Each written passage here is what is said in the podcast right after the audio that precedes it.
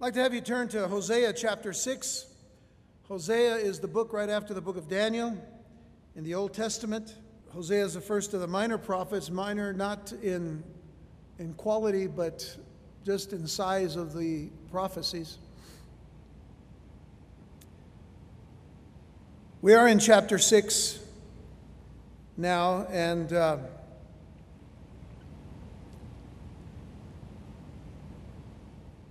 Israel is going to have to deal with the judgment of God. Israel, as far as the northern kingdom is concerned, because Hosea is a prophet to the northern kingdom of Israel. Of course, the southern kingdom of Judah, a few years later, will have to deal with the same situation as they have been becoming rebellious and disobedient to God as, as well. They are actually brought up in this text uh, in Hosea chapter 6 from verses 4 down through 11. This is a short chapter, but I do have to note that we're not going to go through it all the way tonight because the first three verses have to do with a superficial call of returning to the Lord by Israel itself. Israel has seen now what they have become through the life of Hosea and his wife Gomer. Hosea being obedient to the Lord to take, him, uh, to take of himself a, a, uh, a wife who is a prostitute, to show the very character of Israel at that time having prostituted themselves in idolatry and turning to other gods rather than staying faithful to God as their own husband. And so, with all of that we have seen in that particular relationship and the children of Hosea, finally coming to that place where Hosea himself now re- receives his wife back reminding us that God is going to receive Israel back, but not until this judgment that is going to come upon them by the Assyrians. So we're at a place now where the text begins in verse 1 Come and let us return unto the Lord, for he has torn, and he will heal us. He has smitten, and he will bind us up. After two days will he revive us. In the third day he will raise us up, and we shall live in his sight. Then shall we know if we follow on to know the Lord. His going forth is prepared as the morning, and he shall come unto us as the rain, as the latter and former rain unto the earth. It all sounds good, doesn't it? It sounds good. It has a ring of, of something that is right, at least on the surface. But if we understand, if we understand the content of what is considered the most familiar and for many the most popular verse of the scriptures, John 3:16, for God so loved the world that he gave his only begotten son that whosoever believeth in him should not perish but have everlasting life, then we know certain things. We know how much the Lord loves his creation and those who are in it. And knowing this, therefore, he would want us to repent of our sins and to turn to him. Now I want you to turn to 2 Peter chapter 3 verse 9. And by the way, as you're turning to 2 Peter chapter 3 verse 9, make sure you put a bookmark there because we're going to come back to this a little bit later, actually to this chapter. 2 Peter 3 verse 9. Notice what it says concerning the Lord and his heart. The Lord is not slack concerning his promise, as some men count slackness, but is long suffering toward us not willing that any should perish, notice, but that all should come to what? To repentance. Not willing that any should perish, but that all should come to repentance. That's the heart of God for His creation. God so loved the world that He gave His only begotten Son, that whosoever believeth in Him should not perish. Here, Peter says, not willing that any should perish, but that all should come to repentance. He longs for us. He longs for us to know Him and to establish a personal relationship with Him. The Lord longs for us to trust Him, to obey His commandments, to place our lives into His loving hands. And once we truly trust the Lord, He richly blesses us. We, have all experienced that blessing, haven't we? That moment that we cry out to Him and turn from our sins and run from that evil way. There's a tremendous blessing. And it truly isn't something that can be measured because His blessings grow every day. He blesses us, and not only that, He looks after us. He said, I will be with you always even to the end of the world. And He takes care of us, He meets our every need, He gives us our daily bread. Not to mention that He also strengthens us as we face all the challenges of the trials and tribulations and temptations of this life and this wicked world. And in the next two chapters, chapters 6 and 7, the Lord reaches out to the Israelites of the northern kingdom of, of Israel, as well as the, ch- uh, the children of Judah and Benjamin of the southern kingdom of Judah. And he will call upon them to repent of their sins. But as we shall see, they will reject God's call the northern kingdom of Israel first. They will reject God's call. And in that rejection, they reveal the true character of their hearts. That character, in its worst sense, was already revealed by the Lord in his statement concerning their, their will. If you go back one chapter to chapter 5, and you look at verse 4, what it says there as the indictment goes out to them, God being the judge, as the indictment goes out and he says, they will not frame their doings to turn unto their God. And again, we focused on the word will. It was a matter of will, not of ability, but of will. They will not frame their doings to turn unto their God, for the spirit of whoredoms is in the midst of them, and they have not known the Lord.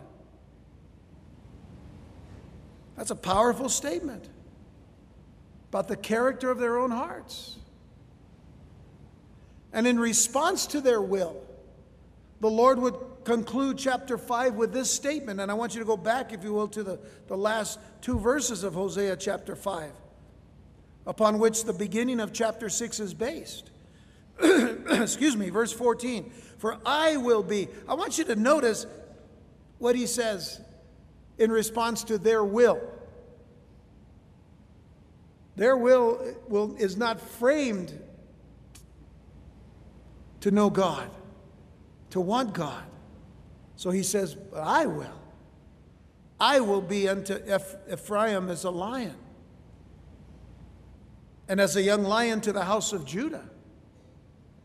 I, even I, will tear and go away. I will take away, and none shall rescue him. They've turned from him, he's turning from them. I will go and return to my place till they acknowledge their offense and seek my face. In their affliction, they will seek me early. Do you notice what he said? In their affliction, they will seek me early. That's what brings us to verse 1 of chapter 6. So keep that in mind. But consider that when the Lord had purposed to abandon them, and they had found that he had returned to his place where he alone could be sought, they, feeling their own weakness and the weariness and the fickleness and the indecisiveness and the unfaithfulness of their idols and of their allies, resolved to return to the Lord because of their weakness and because of the wickedness and the weariness of their idols and their allies, they resolved to return to the Lord. And considering that their own allies had torn but gave them no healing, their own allies had torn them, ripped them. If you're still in Hosea chapter 5, look at verse 13.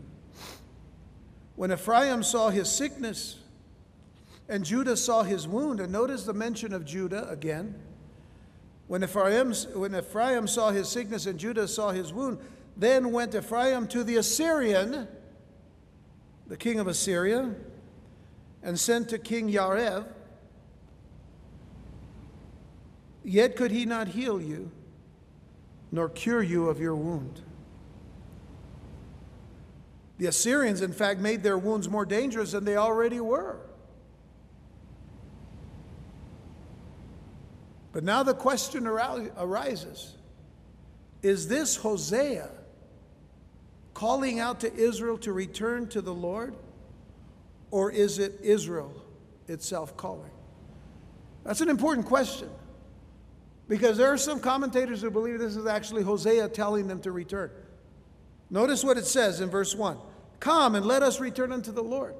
Now, it is not uh, foreign for a prophet to say, Let us. Daniel did that when he prayed, uh, You know, we have sinned against you. Nehemiah, the same thing. You know, we have sinned against you. It's not a rare thing for a prophet to say that. But is this the prophet saying it? In fact, if you go back again to verse verses 14 and 15 of, of the previous chapter, it says, For I will be unto Ephraim as a lion, as a young lion to the house of Judah. I, even I will tear, away and, uh, tear and go away. I will take away, and none shall, res- shall rescue him. I will go and return to my place till they acknowledge their offense and seek my face. In their affliction, they seek me early. So now, this is the statement made by Israel Come, let us return to the Lord speaking directly to those who have sinned, directly to those who have caused offense to God, directly to those who have rejected God by seeking the, after the whoredoms of, of their idols. Come and let us return unto the Lord, for he has torn, that's putting it on God. He has torn and he will heal us. He has smitten, stricken, smitten, and he will bind us up. Those are very important words. We'll come back to talk about those in a moment. After two days, it says, will he revive us. In the third day, he will raise us up. Now, as I said earlier, this sounds pretty good. If it is indeed the plan of God. After two days will he revive us, and the third day he will raise us up, and we shall live in his sight. We may even think that they're talking of, uh, in, in, the prophetic sense of, of, of the nation of Israel when it will indeed turn back to the Lord when Jesus, their Messiah, returns. It's quite possible. But notice verse 3 Then shall we know if we follow on to know the Lord his going forth is prepared as the morning, and he shall come unto us as the rain, as the latter and former rain unto the earth. So, a cursory reading then of this text can, on the surface, give the impression that the nation is repenting sincerely and seeking the Lord. But when we read what the Lord responds with in the next section, we may realize the shallowness of their repentance. I mean, let's consider a few verses later on, but, but first of all, let me, let me just read verse, verse 4 to you because that's the next verse. This is God's response. We'll come back to this next week, but it says, or next time, Oh, uh, Ephraim, what shall I do unto thee? O Judah, what shall I do unto thee? For your goodness is as morning cloud. In other words, your faithfulness is like a morning cloud that comes and it goes. The cloud that comes and brings the dew and then it's gone. Do you understand what he's saying? And as, as the early dew goes away. So that, that, consider that statement already. And then let's go to chapter 7. Just go forward a bit. For again, what we see here is what he says to Israel in this sense The pride of Israel testifieth to his face, and they do not return to the Lord their God, nor seek him for all this. Verse 13 Woe unto them, for they have fled from me. Destruction unto them because they have transgressed against me. Though I have redeemed them, yet they have spoken lies against me. What about verse 16? They return, but not to the Most High. And again, we're going to come back to study these particular verses later. They return, but not to the Most High. They are like a deceitful bow Their princes shall fall by the sword for the rage of their tongue. This shall be their derision in the land of Egypt. So, the words, going back to our text, the words that are used in verse 1 are very telling. The words that are used by Israel for them to return to God. The word return itself is the Hebrew word shuv. Shuv. If you like to write down all these words that I give you, S H U V if you want to transliterate it. Shuv means to turn back. It means to return to starting point or to a starting point. So it's a proper word for what they want to do. But then they use the word torn. He has torn. The word torn is taraf, T A R A P H, taraf, uh, to rend or to tear into pieces, which they have attributed this action to the Lord, even as, and if you consider the context of what is happening, even as it is stated about the Lord in Deuteronomy chapter 32. So when you go to Deuteronomy chapter 32, verses 36 to 39, notice what it says. Moses now says, For the Lord shall judge his people and repent himself for his servants when he seeth that their power is gone and there is none shut up or left. And he shall say, Where are their gods, their rock in whom they trusted? Consider the context here. Where are their gods, their rock in whom they trusted, which did eat the fat of their sacrifices and drank the wine of their drink offerings? Let them rise up and help you and be your protection. So let your gods rise up. Let your idols of wood and stone rise up and help you and be your protection. See now that I, even I, am He, and there is no God with me. I kill and I make alive. I wound and I heal. Neither is there any that can deliver out of my hand. Now, if you read the context of Deuteronomy chapter 32, you realize that he is also that the Lord has also stated that they are to stand upon their rock, and we know who that rock is. That's the rock of Christ. But obviously, this was prophetic in that they would one day not stand on that rock. And then there's the word for heal. The The word is the, the, word, the, the Hebrew word is rapha. Rapha. But literally, the word means to mend by stitching. To mend by stitching. To cure, yes, and to repair. And then lastly, the phrase bind us up is one word chabash. To wrap firmly, such as with a compress or a bandage. Now, the point of all of this is to reveal that their concern, their concern was for healing, but not for cleansing. Stop and think. Their concern was for healing, not for cleansing. Bandage us up, Lord. Mend us up a little bit. To some extent, they're not crying out with broken hearts in sorrowful repentance to the Lord, surrendering, as it were, their wills to Him. Because you see, that's what the Lord wants from us.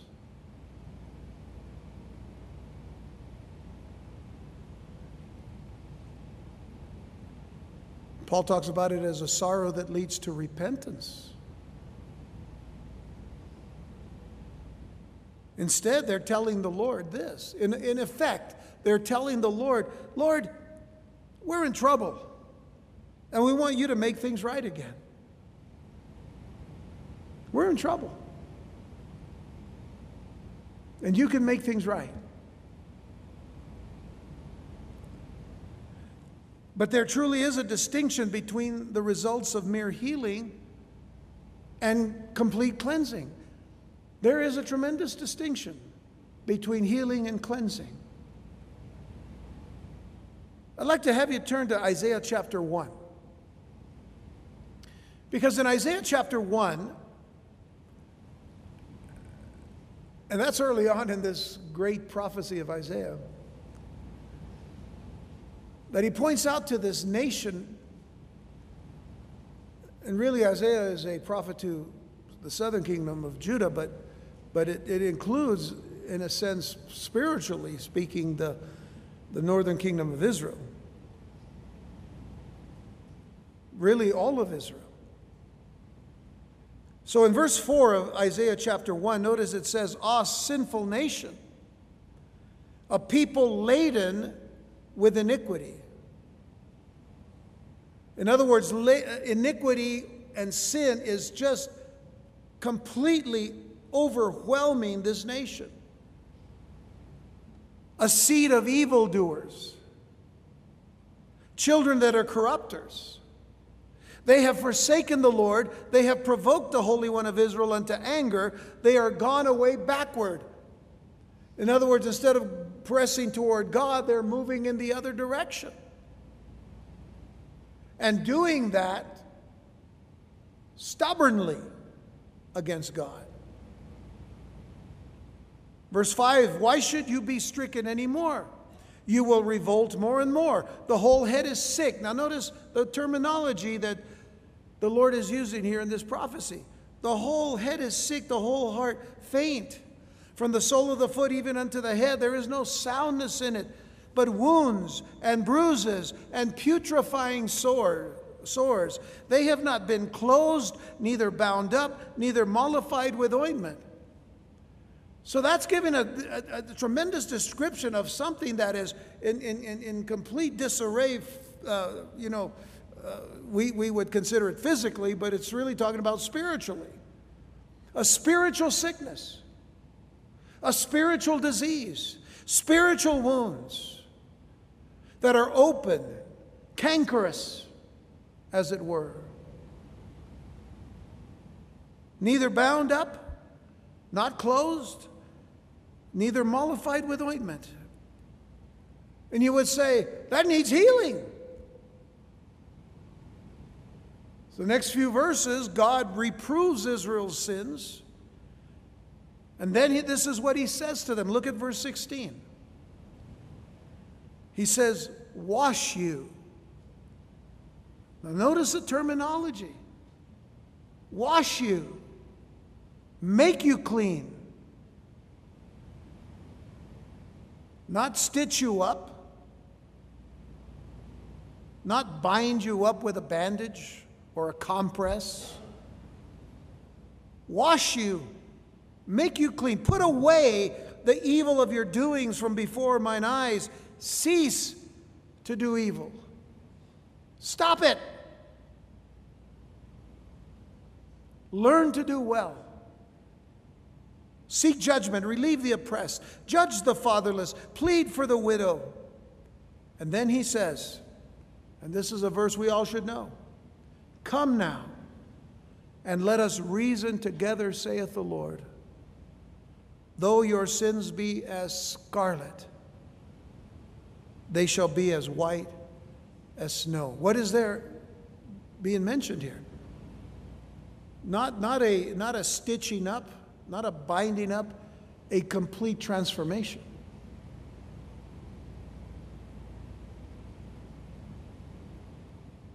It's as if you take a, you take a leper, as Jesus did,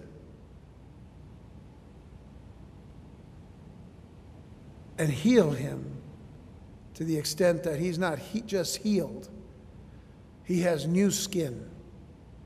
He's white. He, he was white with, with leprosy, now he's white as snow inside. Transformed, a new creature, a new person, a new skin, a new body.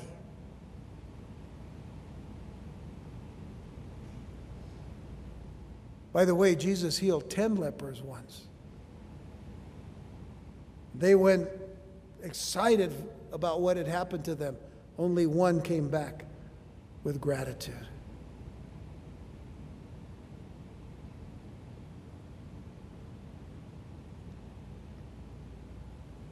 He says, Let us reason together. Though your sins be as scarlet, they shall be as white as snow. Though they be red like crimson, they shall be as wool. But notice verse 19 if ye be willing and obedient, you shall eat the good of the land. But if you refuse and rebel, you shall be devoured with a sword, for the mouth of the Lord has spoken it. What is the Lord saying to them? Listen, choose life. Choose cleansing, choose healing in the sense of being completely cleansed inside and out. Be willing and obedient. Let me ask you a few questions here. What, what was needed then? What was needed by these people in, in, in, Hosea's time? Happiness or holiness? What was needed? What was needed? A, a change of conditions, a change of circumstances, or a change of character? What was needed?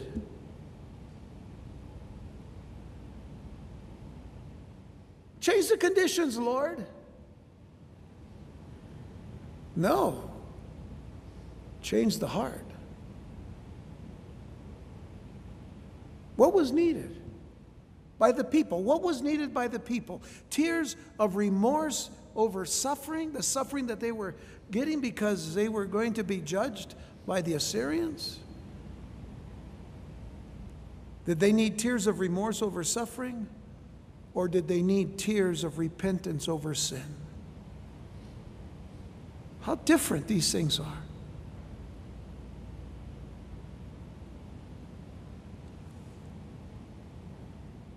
Now, getting back to our text, verse 2 now begs the question Are there any quick fixes when it comes to national repentance?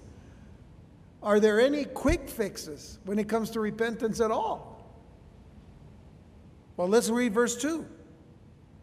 It says, After two days will he revive us. Sounds good. Hey, we all need reviving after two days. In the third day, He will raise us up. Now, that's now that sounds kind of interesting, doesn't it?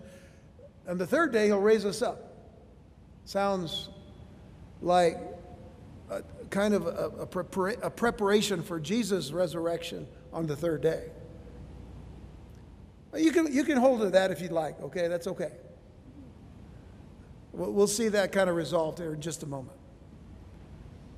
So after two days will he revive us, and the third day he will raise us up, and we shall live in his sight. Now, there are commentators who see this passage in verse 2 as a prophetic reference to Israel's spiritual revival, their restoration, and their rebirth. Now, because Hosea prophesied and wrote in the 8th century BC, and it is now the beginnings of the 21st century and nearing the end of the day of grace, now we're to apply the formula found in 2 Peter. As I told you, keep your bookmark in 2 Peter 3, because the previous verse to the one I gave you earlier, verse 8, says, But beloved, be not ignorant of this one thing that one day is with the Lord as a thousand years, and a thousand years as one day, right? And, th- and this is a formula. And using this formula, we can conclude that Israel has already passed two of the days and is now in the third. And soon, the third day will end. And the millennial age will dawn. And Israel will be healed, it will be raised up, and they will live under God's approving eye. And there's no doubt that this will happen. We studied this uh, deeply, we, we, we studied it intimately in, in the book of Ezekiel. So it's not to say that it isn't talking about that. But uh, it has to be according to God's plan and not Israel's plans or desires. And while they are revived physically and back in the land today, which is very important for end time prophecy to uh, continue on until the day of Christ, Israel has to be in the land. They are in the land today. They have yet to be revived spiritually. Because the end of that third day is still yet to happen. But it's close. It's close. But it brings us now to what they say in verse 2 when they use the word revive. So as we look at verse 2, it says, After two days will he revive us.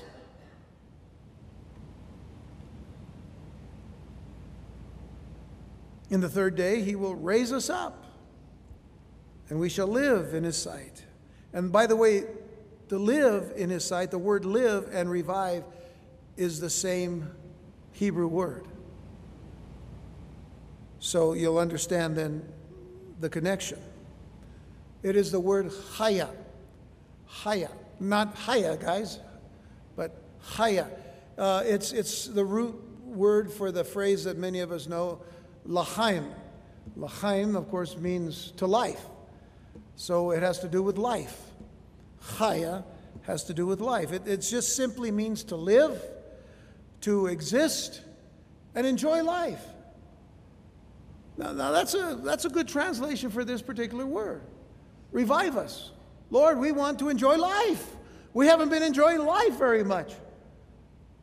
Well, of course, that's, part, that's their problem. And that's the problem they brought upon themselves because they're worshiping idols and they're worshiping uh, uh, and, and, and uh, you know, committing all these, these uh, fornications and whoredoms, uh, you know, as part of their new religion, as it were. And of course, God is going to come down, uh, you know, in the, in the sense with, through the Assyrians to bring judgment upon them. So, yes, we'd like to enjoy life, we, we, would like to live. So, revive us. The word also means to live anew, it means to recover, it means to be well, it means to make alive, enliven, animate, quicken, to preserve, to refresh, to rebuild. It means all of those things in the context of its usage. But the word for raise us up is the word kum, Q U M, kum, transliterated again from the Hebrew, which is often considered in, tar- in terms of a type of resurrection, as in Jesus being raised on the third day, as I mentioned earlier. But the word kum actually means to establish, to strengthen, and to confirm. That's what it means. So rather than there be a quick solution or a quick fix to their situation, they were being like the false prophets in Jeremiah's time who offered superficial solutions or remedies but never really got to the heart of their problems as a people. They wanted, you know, hey, in two days, things are going to happen. On the third day, we're going to be great. We're going to be all right.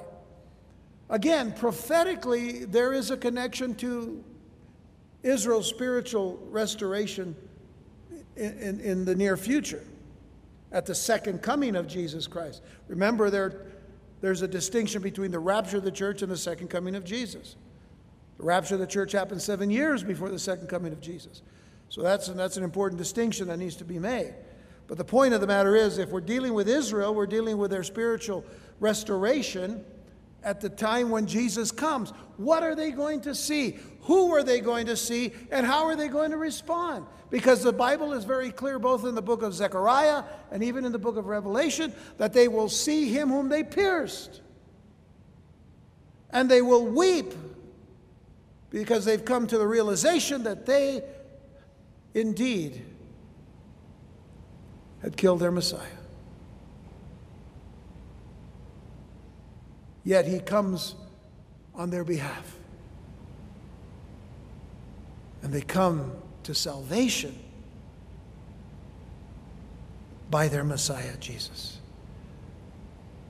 because of the scars, because of what he endured for them and for us.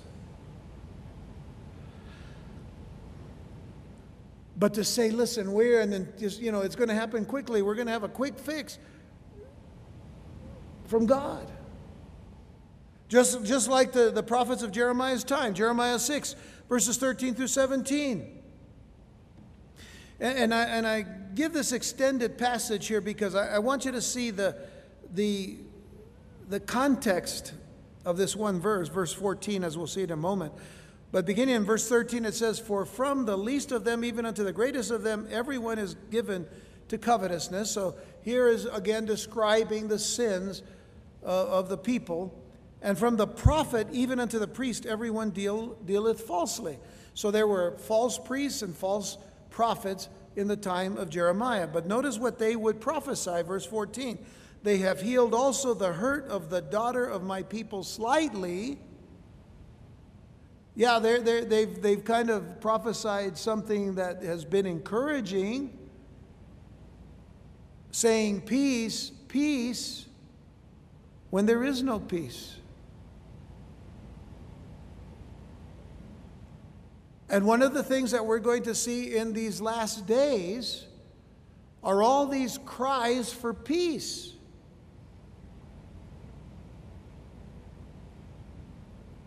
Now, let's face it, the world has given up on God. The world has given up on Jesus Christ. In fact, the world, from the standpoint of governments and leaderships and kingdoms and nations, for the most part, they have given up completely and reject the God of, of Israel, and they reject the Messiah of Israel, and pretty much are rejecting Israel itself. And, and, of course, we've talked about how often the United Nations votes against Israel in every facet of existence for them. So the world is going to continue to get worse, not better.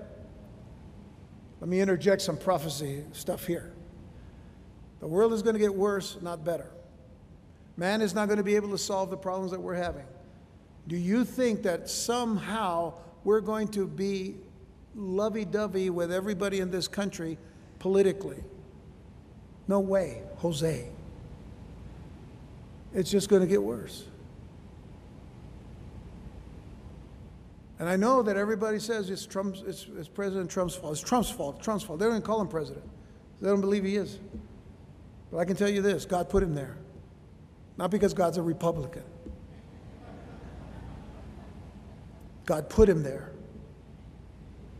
because he's getting ready to bring this whole chapter to a close. God put him there to declare that Jerusalem is the capital of Israel. God has put him there. We, we, we don't, you know, I mean, we, we struggle with his character. We struggle with the things he says. Man, take the tweet away, you know, that kind of thing. We struggle with it. But he's there because God has put him there. On that November day when he won the election, God wasn't above heaven going, oh my God, what happened? Well, no, you are God. Yeah. See, it's foolish for people to think otherwise.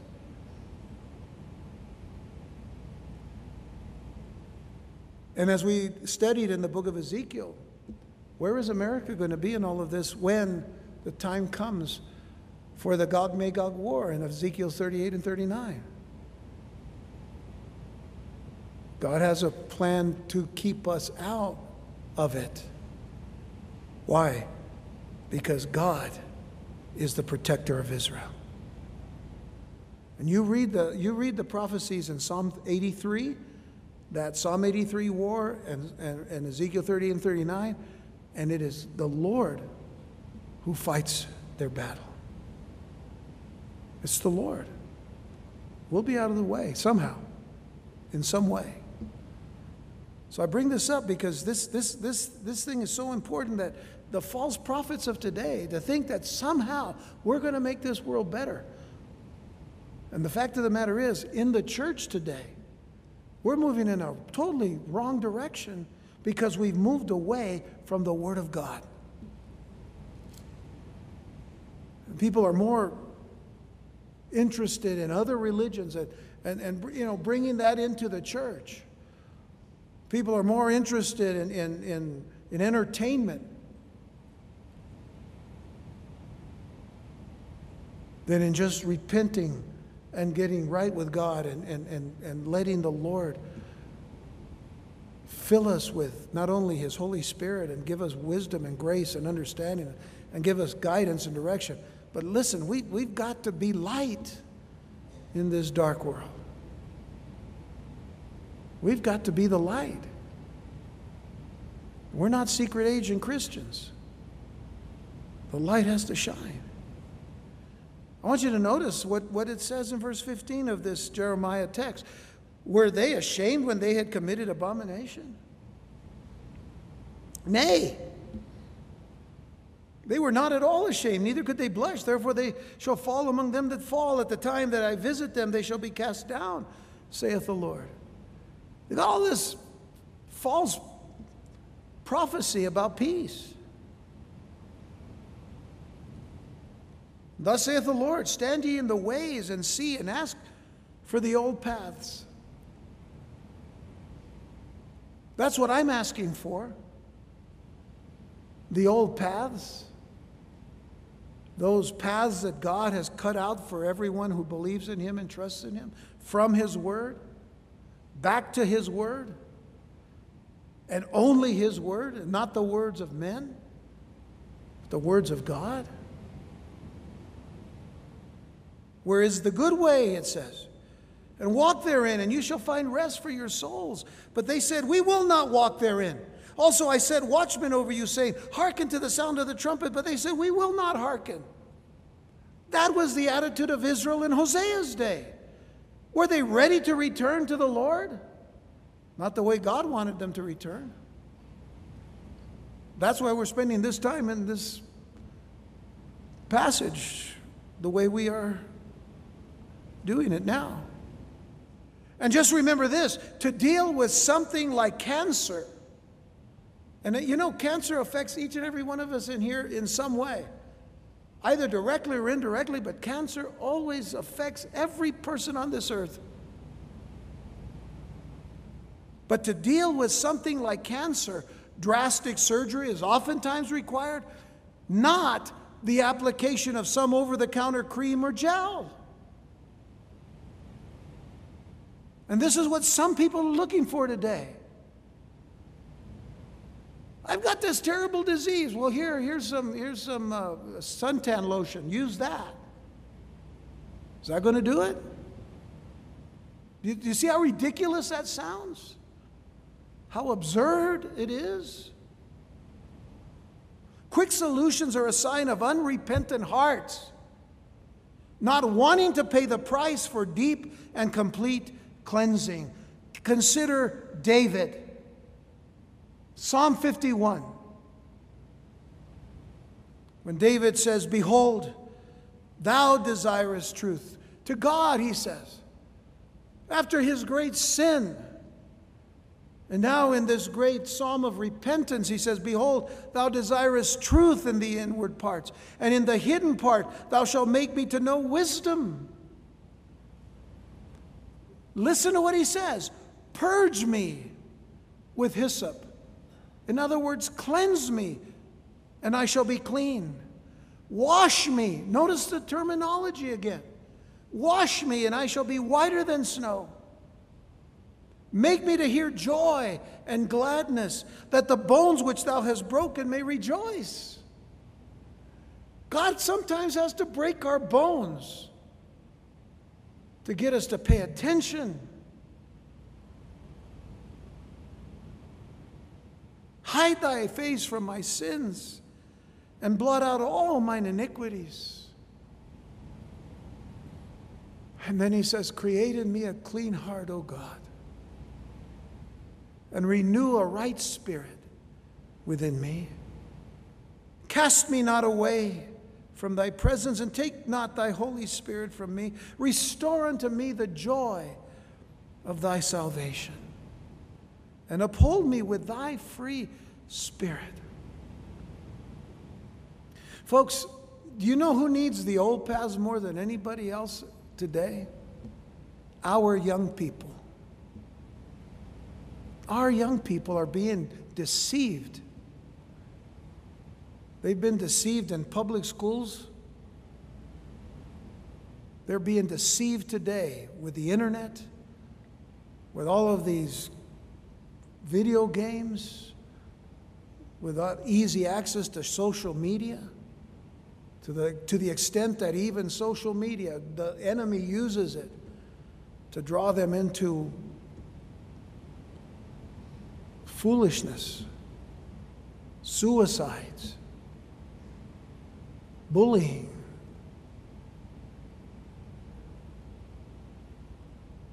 This is what they need. We can't give up on them because Jesus is coming, and He's coming soon. We're not supposed to give them an area to play games. We need to give them the Word of God. And we need to point them to the cross of Jesus Christ. Before we look at verse 3, I was worried I wasn't going to have enough time to get to verse 3, but I got plenty of time. But before we look at verse 3, let me ask this question Is the Lord looking for his people to be following a religious formula? Or is he wanting his people to have a true relationship and fellowship with him? I think we know the answers to these questions that I've been asking, right? So let's look at verse 3. Again, if this is Israel speaking to each other, listen to what they say. Then shall we know if we follow on to know the Lord? His going forth is prepared as the morning, and he shall come unto us as the rain, as the latter and the former rain unto the earth. Now, if you paraphrase what is written here, it may sound like this If we seek the Lord, he will certainly bless, or he, he will certainly have to bless us. He will certainly have to bless us surely as the sun rises in the morning. If we seek the Lord, He will certainly have to bless us as surely as the sun rises in the morning and the rains fall every spring and every winter.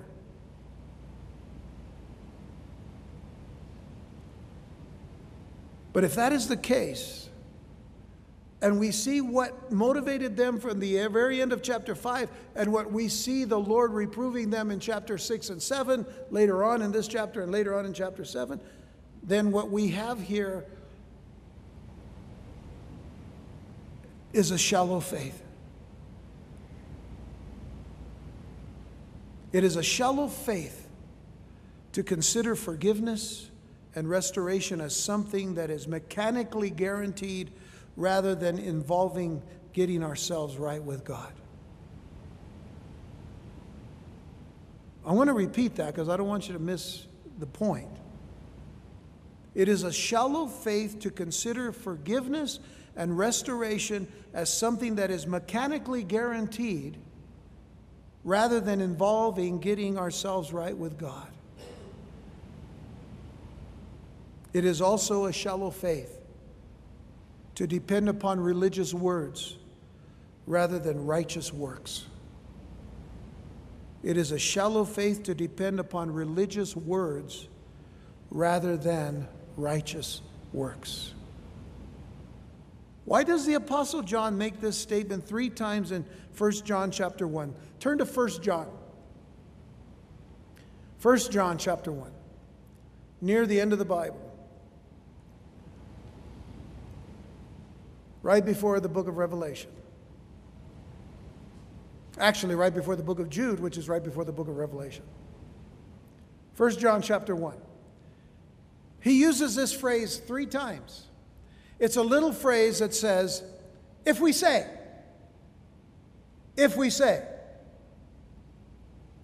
In verse 6, he says, if we say that we have fellowship with him and walk in darkness, we lie and do not the truth.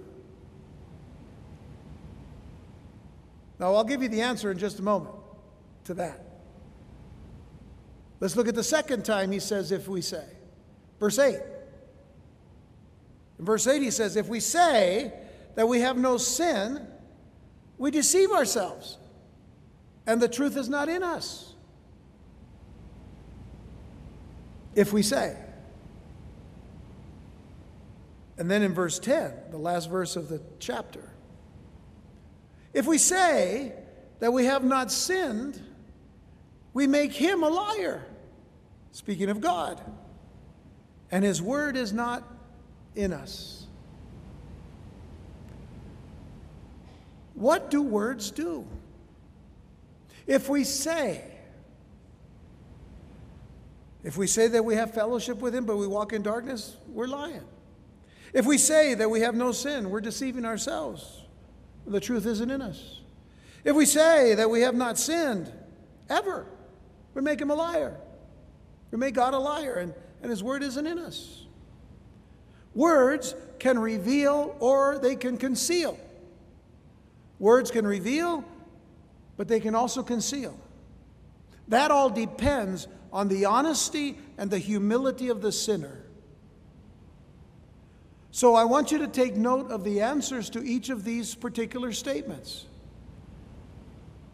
And remember, in verse 6 it said, If we say that we have fellowship with, fellowship with him and walk in darkness, we lie and do not the truth.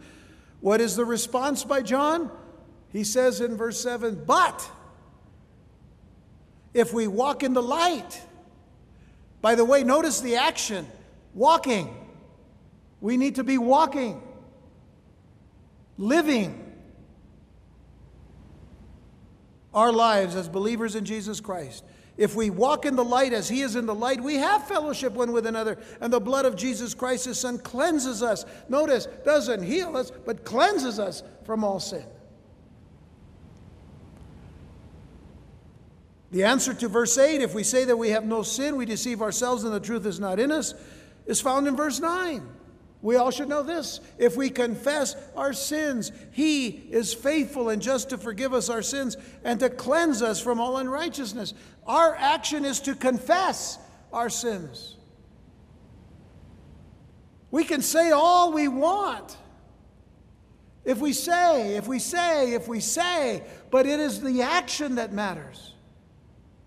If we walk in the light, if we confess our sins, He's faithful. He is faithful and just to forgive us our sins, to cleanse us from all unrighteousness.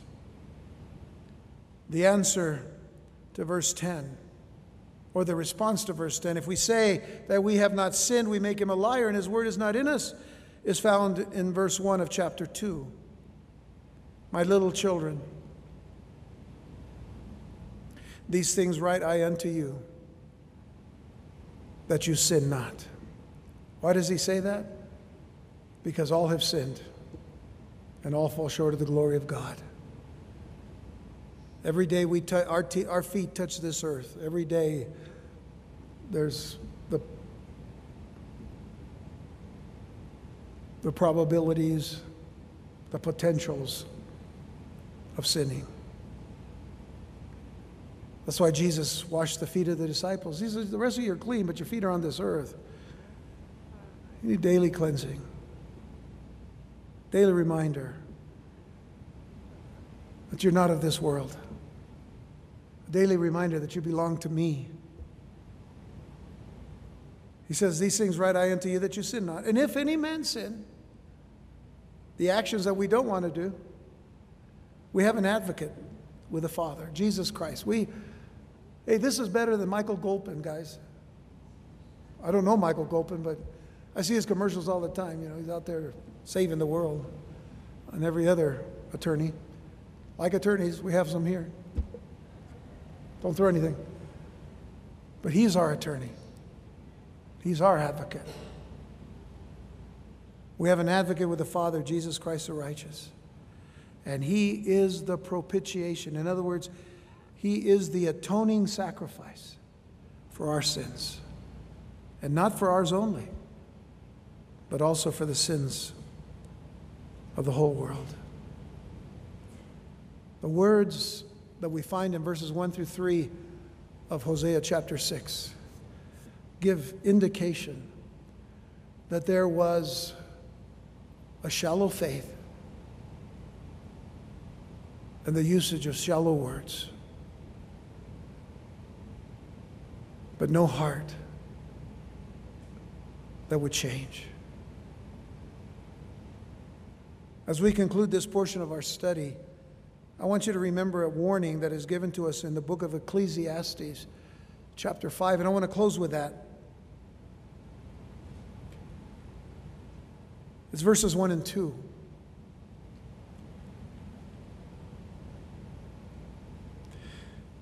It says, Keep thy foot when thou goest to the house of God. That, that just means guard your steps. Watch your step when you go into the house of God. That's what it means. Keep thy foot when thou goest to the house of God. And be more ready to hear than to give the sacrifice of fools. For they consider not that they do evil. In context, look at verse 2. Be not rash with thy mouth, and let not thine heart be hasty to utter anything before God. For God is in heaven, and thou upon earth. Therefore, let thy words be few. Let the words that you say Let the words that you speak. And by the way, Let the meditations of your heart, as the psalmist also said, be acceptable unto God. To presume upon the Lord with a heart that says, you know what, we just want to enjoy life. But God should be able to do this for us.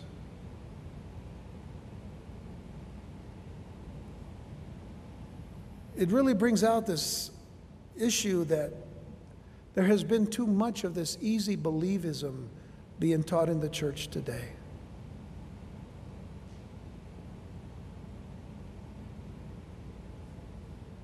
I remember a time when coming to Christ, it was desperation.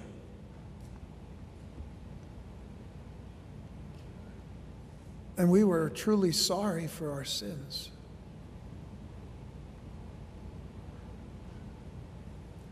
And that the things that we had done were an offense to the God who created the heavens and the earth.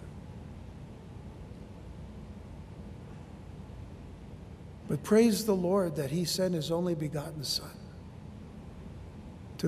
put on Himself flesh. Because God alone knew that we were already stained with sin from, from the time that we were brought into this world, even in our mother's wombs. But Jesus came to take your sin and mine and nail it to the cross.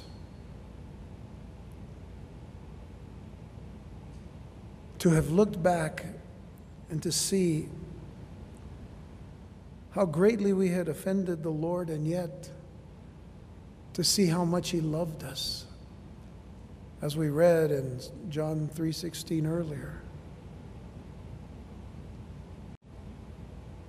reveals that very nature of the heart that is truly repentant unto the Lord. There is a sorrow that leads to repentance. Because as believers in Jesus Christ, we don't want to offend the God who loved us that way and who loves us that much and who will love us for eternity.